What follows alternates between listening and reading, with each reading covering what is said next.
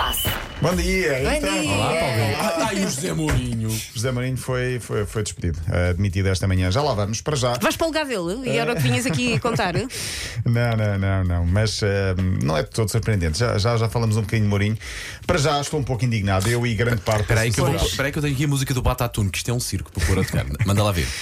Coisas que nunca mudam eh, enquanto formos vivos. Depois de uma noite, vem sempre um dia. Depois de uma sexta-feira, vem sempre um sábado. Acaba tinhas aquela musiquinha mais leve. Para morrer, basta estar vivo. É M80, tem os melhores ouvintes do mundo. Não há dúvida. E Messi vai sempre ganhar uma- um prémio individual. Pai, como é que é possível, pá? É incrível. E nada contra Messi, porque E para sim, mim sim. é o melhor jogador que eu alguma vez vi Eu jogar. gosto muito do eh, Messi. Não é isso que está em questão. Mas para isso é preciso jogar. Mas Para ganhar um prémio, o não jogador precisa jogar. contemplando o Mundial, porque esta última eh, cerimónia não contemplava o Mundial, Pois. que era só de janeiro de 2023 até dezembro de 2023, onde Messi fez parte da época nos Estados Unidos com poucos jogos e alguns gols, é certo, mas E não foi- cumpri, não cumpri, não é ele, mas a equipa não cumpriu os Não, objetivos ficou a que tinha proposto. ficou em Pois. penúltimo, ganhou a taça, mas ficou em penúltimo no campeonato. Foi campeão em França na segunda metade da época, ok, dessa parte, mas também o Mbappé foi. Mas foi escolhido como o melhor do mundo pela oitava vez. Foi grande surpresa. Eu estava a ver em direto e eu tinha, tinha quase aí Será o objetivo? a convicção que era o Haaland, o vencedor. Pois. E quando saiu o nome de Messi, houve um silêncio tão estranho. Foi mesmo sério? constrangedor. Sim, porque ficou toda a gente assim a olhar. Tipo, Promover o deve ter havido engano. Eu acho que o próprio Messi não saberia porque ele nem sequer foi. Ah, ok. ele não foi. ele não foi e não deu nenhuma mensagem, portanto, ah, supostamente também ele próprio estaria. Foi, ou foi quase vergonha alheia, sinceramente, foi quase As vergonha pessoas alheia. achavam que estava a ocorrer um La La Land e depois, não, afinal não foi este. Eu acho que houve ali um bug e saiu o nome de Messi, sinceramente. Mas, ah, enfim, ah, é o que é. Então, ai- ainda por cima, acabou a cerimónia numa espécie de, de- de meias molhadas, ficou- porque tipo, não estava lá sequer ninguém para reagir. Não, não estava ninguém para reagir. Também não estava o Alan nem o Mbappé, que eram os outros dois nomeados, é certo? Grande Mas quando- gala essa. Mas foi. Se mas- calhar eles já sabiam o que é que ia acontecer, não é? Mas, eh, enfim, a gala correu toda muito bem, tirando aquele momento em que houve um silêncio e alguns.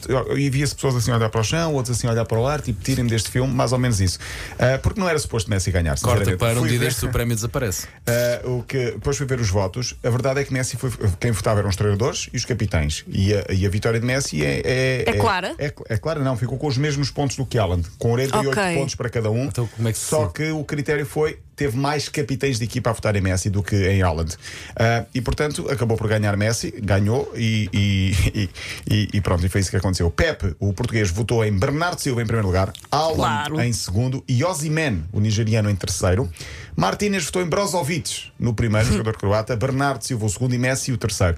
Mas depois estive a ver os votos de muitos capitães de equipa e o Messi deve ser amigo de todos eles. Porque Pois. amigo, amigo no sentido de. de Das pessoas gostarem dele, ele ser um porreiro, pronto. Quase todos votaram em Messi em primeiro lugar e, portanto, é por isso que Messi foi, foi, foi ganhando. Português, Nuno Santos esteve lá e, ele é bem está vestido. Pá, que pinta, que pinta. Paulo pá. Fernandes hoje a imitar, só falta a gravata preta e o blazer, Não, mas de resto. falta-me um fato. Falta-me um fato daqueles. Paulo Rico, Mas é muito bem vestido. Perdeu o prémio de Puscas, o melhor gol do ano, para o brasileiro Guilherme Madruga.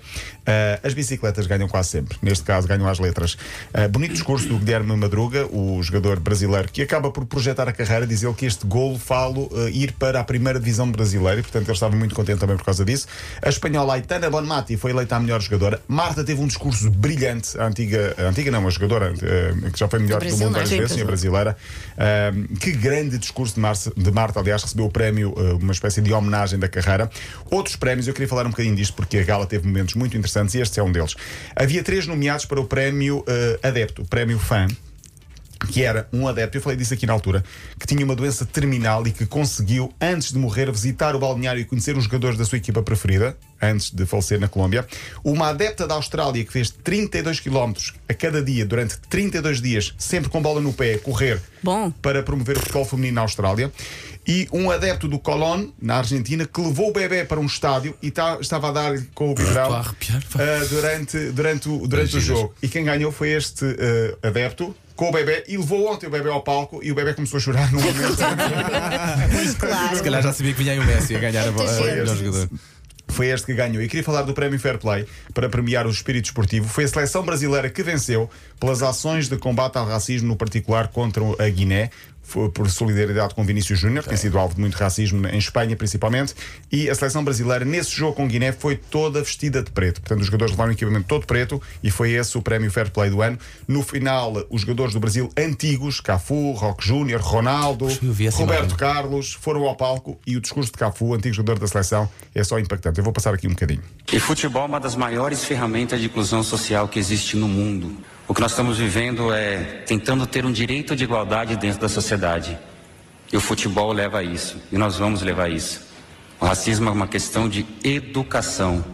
Vamos educar as pessoas para que nós possamos viver num mundo de igualdade. Desigualdade não serve no mundo do futebol. Então, presidente, nós temos essa oportunidade, nós temos essa ferramenta que é o futebol. Vamos usar ela para integrar na sociedade, tendo o mesmo direito de igualdade.